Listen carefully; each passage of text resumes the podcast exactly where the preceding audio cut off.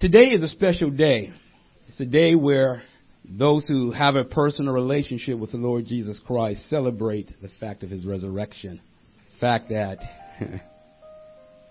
we recognize that he was born and he was born in order to die for our sins. And today we recognize the fact that he has accomplished something that nobody else could ever do. Today we are grateful. Today I'm going to do quite a bit of reading so that you have the context in regards to this message. So I'm going to read from the book of Matthew, portion of 27 and 32. But I'm giving an extended reading today so that we can understand the importance of what has transpired. So that you know that there has been a great miracle that has happened, and it is not make believe. not make believe. It occurred, has been recorded in history. So we don't we don't worship the air. We worship a living God, the one who created this world, gave us life. So if you don't have a personal relationship with Him, it doesn't cost you anything. All you have to do is say yes to His will, accept the fact of what He's done. He's worthy to be praised. Juanita, are you still there on the phone? Yes, she's here. So Juanita can't come to church, and so we want to just say hi to her. she's all right. She, thank you, Anita. So every Sunday she calls in and she's longing to get back, but have some things that she's having to take care with family. But she calls in every Sunday. Visitors, I want you to know that you are welcome. Visitors, visitors. Yes, I, I, I'm a visitor too. I'm a visitor. I'm a visitor. Would you stand with me, please? We're going to jump right into the Word. Our Heavenly Father, we're grateful to you for your loving kindness and for the goodness of the Savior. We pray today that you will give ears to hear the Word of God. Pray that your Word will um, course through me, that you will allow me to speak your Word and that your name will be honored and glorified. Thank you for the musicians, Pastor James who comes from the East Bay and often has to go to his service right after. We thank you for his gifting.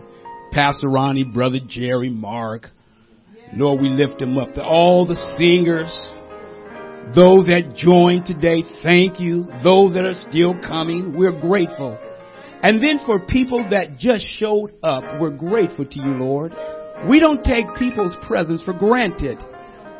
Lord, we want to value their time. So today we pray that you will be with us. Now give us a heart to be able to be receptive to the word of God. We give you glory in Jesus' name. Amen. Amen. Amen. God bless you. God bless you. God bless you.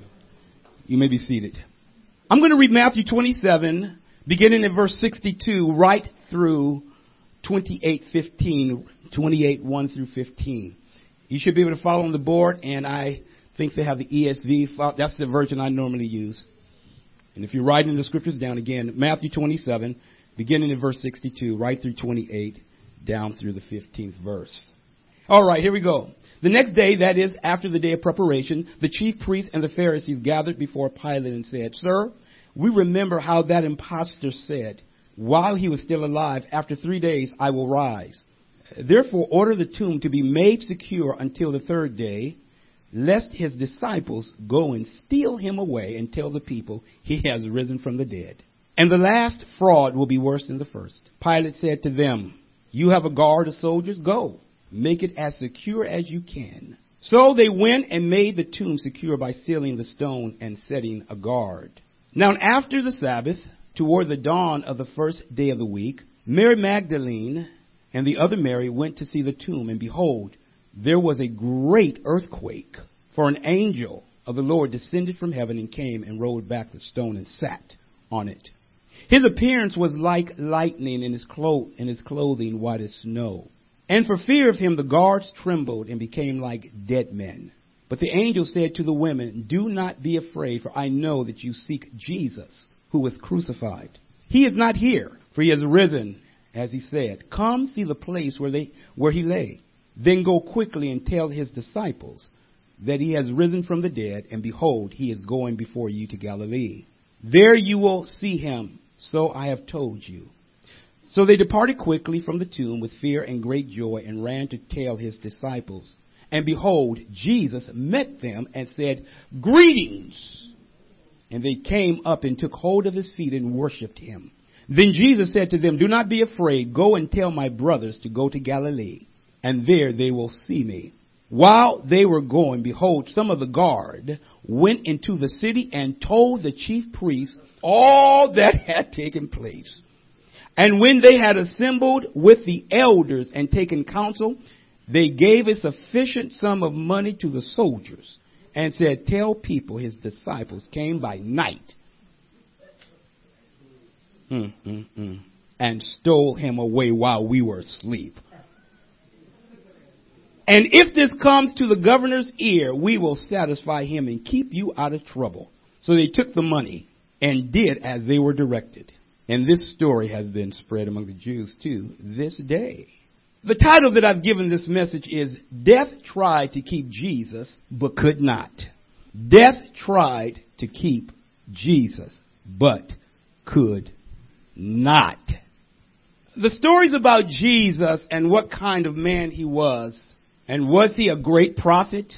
Was he greater than all the people that he has been compared to? Are good questions to ponder and discuss. However, there are other questions that need to be answered about Jesus. Has anyone been able to find his body that was buried in the grave where the Roman soldiers guarded? Have they come up with the body? Has any great leader or prophet rose from the dead and shown him or herself to others and remains alive today? Anyone? Call out a name, pick a name. What is it about this Jesus that death itself had to back up and let him go. The world is fascinated with trying to say that Jesus was only another prophet, that he was a deceiver. That is just like anyone else. He's no better, no different, just he was a good person. but people fail to realize that everything prophesied about him from Genesis to Isaiah, who prophesied 700 years before he even came here, right down to the very date or the time that he was to come, through the lineage, all had been fulfilled. Do you know how hard it is to get one prophecy right? But to get them all right, what he said would happen, happened and took place. Point number one, the posting of the guards to keep a dead man dead the posting of the guard to keep a dead man dead. I don't like graveyards. Some of y'all might like them. I don't. There's just something about them. When we were kids, they said there was a graveyard at the top of the hill. You start walking through there, you start hearing stuff, seeing stuff. You ever, ever, you ever, ever been through a graveyard? You start seeing, what was that? My dad told a story once when he was in South Carolina. They always talked about spooks. he's walking down the street, nighttime, and he's walking down the road and he stops because he sees something in the distance. And he's too scared to keep walking forward. And all types of stuff start going through his mind. So he stood there a long time, noticed it wasn't moving, and so he decided to keep on walking after a long period of time and come to find out it was only a branch. but he was sure it was something else. the guards were posted because the religious leaders, the chief priests, and the elders had gone to Pilate and said, we remember that that deceiver said that in three days he was going to rise from the dead. And so that his disciples don't come and steal the body, we want you to post some guards to prevent that from happening. Now, now, now, just understand this. The disciples who were initially with Jesus in the Garden of Gethsemane when he was praying, And when the mob came to arrest Jesus, the Lord had already said, all of you are going to desert me. And it was Peter who earlier said, not me, Lord, I'm, I'm willing to die for you. I, I'm not going to desert you. You, you, I got your back, Jesus. It's me, Peter, your boy. I mean your disciple. the main one that stood right by you. I'm going to be right there. The Lord said, Peter, are you going to die for me? Before the rooster crows three times, you're going to deny me. Before the rooster crows, rather, you're going to deny me three times. no, no, no, no, no, Jesus. You got the wrong Peter. I'm Simon, Peter, the one that's going to be right there. Well, when the mob came, Peter showed courage. He took out his blade. It wasn't something it was a sword. No, it was a dagger and cut off the high priest servant's ear. And the Lord said, Peter, put your sword away. And right there he healed the man's ear. Now I told you before, you go back and earlier and read that, that would have been it for me. I would have been saying, I- am done. That man just put his ear back on. I, I am done. Y'all can arrest him if you want. I'm out of here. But some of those knuckleheads or some of those people I mean went on and still arrested him. And there goes Peter along with John in the courtyard. And while it was cold that night, they were warming their hands and standing out there. There was a young girl who said, aren't you one of his disciples? Peter looked around. Me? No, no. I ain't one of his disciples. Few minutes later, if not the same girl, another person says, yeah, you're one of his disciples. Your accent gives, gives you away. No, I am not his disciple. I don't even know the man.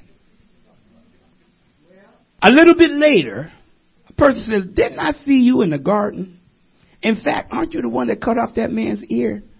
Peter go, I don't know him. I ain't the one. And there was the sound of a rooster. Now get this. When the rooster crowed, Jesus was at a place where he could see Peter and they connected eyes. And Peter remembered what Jesus said. Peter's heart sank right when Jesus needed him, when he should have been praying the first time he was asleep, and now he's denied him three times.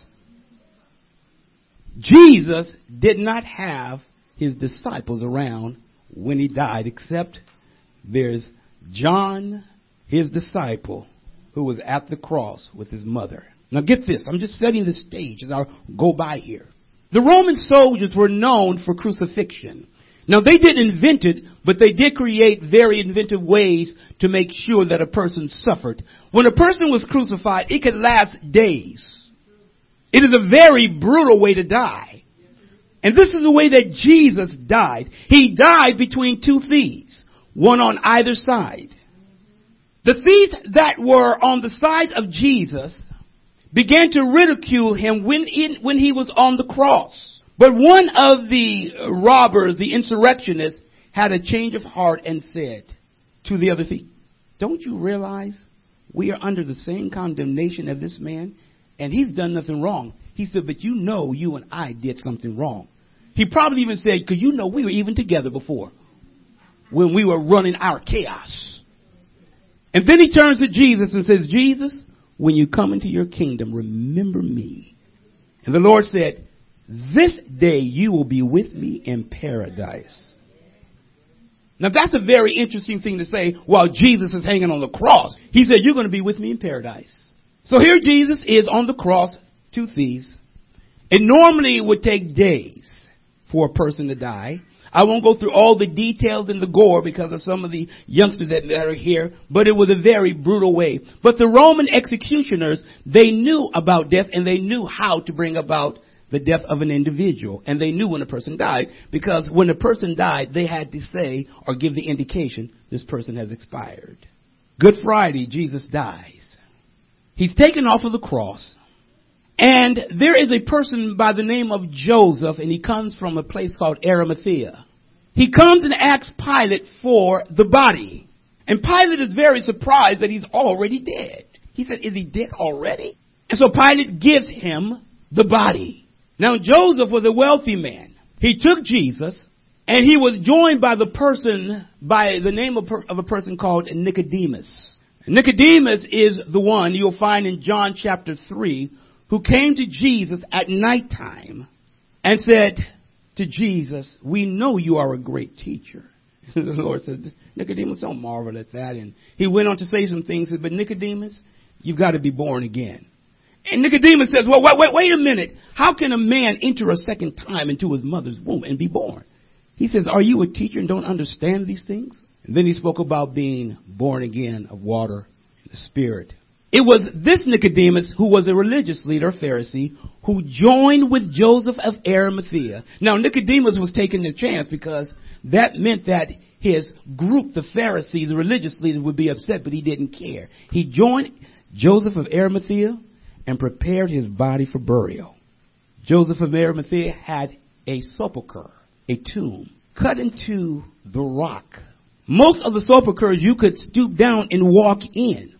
And to have one of these meant that you were very, very wealthy because many of the people that were poor were not buried. There was oftentimes they would be burned outside the city of Jerusalem in a, in a, in a heap, or there was a place that they would be taken. Or if you had money, you'd be buried in the city, if not outside. But Joseph of Arimathea put Jesus in his own tomb. Now the religious leaders, from what we read, remembered that Jesus said, I'm going to rise on the third day, where we had picked up this story. Now to move this along, the religious leaders show more courage. They show more faith in what Jesus said than even his disciples because they said, Pilate, we want you to post a guard to keep his disciples from coming and stealing his body. Now get this. Who are they going to come and take? How they to face up with a Roman army who's been trained to fight? Said, we're to go and steal Jesus' body. They were hiding. But the religious leaders went to Pilate and Pilate gave them permission and they posted a guard. The resurrection of Jesus has been verified in history. It has been proven beyond a shadow of doubt. There are people throughout the world today worshiping today, honoring Jesus, but there are many who don't. But get this. The religious leaders and asking Pilate to post a guard were granted this. When a Roman soldier was on duty, they had to remain alert and awake. Because whatever the penalty was for the person they were guarding, if there was an escape, they had to suffer that consequence. Meaning that if a person was, if their sentence was death, and they got away, they had to pay the price of death. If it was going to be a flogging, they would be flogged. Now how you lose a dead man, I don't know.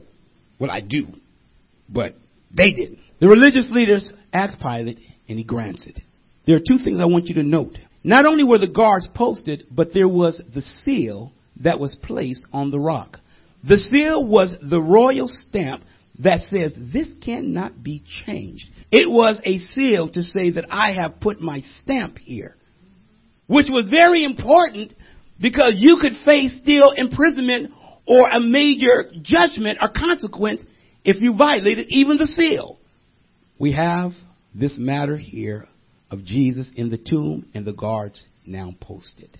The guards are po- posted to guard a dead man, and they are posted there for the purpose to keep another from stealing Jesus or raising the claim that he's risen when the body was taken. But let me tell you this. The Lord will move heaven and earth to accomplish his will. If God has made you a promise in your life, there's nothing or anyone that can stop it. That's what you need to know first of all. If God says He's going to do something for you, there's nobody that can stop it. I don't care if they told you a hundred times they are. If God says it's going to be done, it's going to be done. So you don't have to get all upset and bothered because you're having a hard time in life. If God has made you a promise, He'll carry it forth and He'll do it. There's nothing too hard for God. There's a great earthquake, and the Bible says that an angel shows up on the scene. Point two the women, the angel, and the guards, and the empty tomb. The angel that was dispatched from heaven came, the Bible says, rolled the stone away, and was sitting upon the rock. Note very carefully. There are words of comfort that are spoken to the women. He has risen, we read, he is not here. But the Bible says about the guards, they became just like dead men. Why is this important? Because whenever there's opposition to the Lord Jesus Christ, get this, you never hear in the Bible words of encouragement. You never hear the words, fear not. You don't hear the words, all is well. But with those who have a pure motive, who are seeking the Lord, you hear the words, fear not. He is not here. Go tell his disciples. The angel did not come to roll back the stone in order to let Jesus out, but so that the women could go in and the others to see that he is not here. That's why the stone was rolled away. Not to keep Jesus in or to let him out, because the Lord is not restricted with material things at this point. The guards are mentioned in Matthew as almost as a side note. Oh, like by the way, they became like dead men. Now, in the book of Luke, Luke records that there are more than two um, angels. And in fact, if you look at the story there, which we're not going to do, you will note that there seems to be a, an angel here, but there's also angels later that are inside the tomb, sitting where Jesus is. When you look at the Word of God, there are times and details at times when the Lord will give, or the, the author will focus on one detail, and it doesn't mean that it didn't happen, but it just means that he didn't, he didn't include that part of the information. He just included this because that was his focus. And some people believe because when there is between, let's say, the Gospels, a different scenario, that somehow it doesn't coincide. No, it's just that the writer chose to focus on this. So the not, so when they don't mention something, it doesn't mean that it did not occur. It just means that this was his focus. And this is the matter of Matthew. Matthew is the only one that appears who mentions what happens to the guards. Mark, Luke do not. When the stone is rolled away, the angel tells the women, Go tell his disciples to meet me in Galilee. While they are going, the Bible says that Jesus himself meets them. Isn't it interesting that the Lord revealed himself to the women before he did the men? Isn't it interesting? Why? I think they are rewarded because they were at the cross. They were observing from a distance all that had happened. They went early in the morning figuring out how are we going to anoint Jesus' body and add these spices. It's almost as if the Lord gave them a special blessing, well he did, and said, now go tell my disciples to meet me in Galilee like I said before. And they went on their way rejoicing because of the resurrection of Jesus. I'm going to bring this to a close in about two minutes. While they are going, the guards also go. But they go back to the chief priests and they said, listen, when we signed up for this job, we did not sign up for this. There was a being from a different place. It was so scary our weapons, we, we, we dare not raise our weapons. We all fell as dead men at the sight of this being. And let me tell you this, that man Jesus, he is not in the tomb. The very thing you told us to do. Now, now listen, I, I don't know where some of my fellows went. Only a few of us are coming to tell you. But listen, he's not there and I want you to know we are never doing this again. The religious leaders told them, tell you what, you tell them that the disciples came and stole the body. They said, what? Uh, this is my, my version. Pardon me? The disciples? This, I ain't telling them that and lose my life. Pilate's gonna hear about this. No, no, no. We, we will, we will make sure that Pilate knows that you guys fell asleep, but it's okay. We will vouch for you. And listen, we'll pay you a lot of money. Man, I don't know. I don't know. Mm, don't know. No, we, we, we'll pay you a lot of money. And they said they gave them a large sum. And I imagine when they started paying, they said, that ain't enough. Got to got to give more than that. And whatever the amount was, it was enough for them to finally say, okay, we'll go on with this story. But we know what really happened. the Bible says that they took the money and began to spread that story. Now understand this. How could the disciples overpower a Roman army? How would they be able to move that huge stone? If the Roman guards were asleep, get this, how come they didn't wake up with all that noise? If you begin to logically go through some of the reasons, you think, wait a minute, how could this be? The disciples were scared. They would have been killed. These were trained warriors, the Roman soldiers. Here are the disciples. Absolutely not. But the story, the resurrection is the greatest event recorded throughout history. And today, let me tell you, the body is not there. He's risen. Today, he's at the right hand of the Father in heaven with all power, all glory, and all victory. Death could not keep him in the grave. So let me just tell you this. I don't care what anybody tells you. He is risen. May God bless you. May God bless you. Brother George.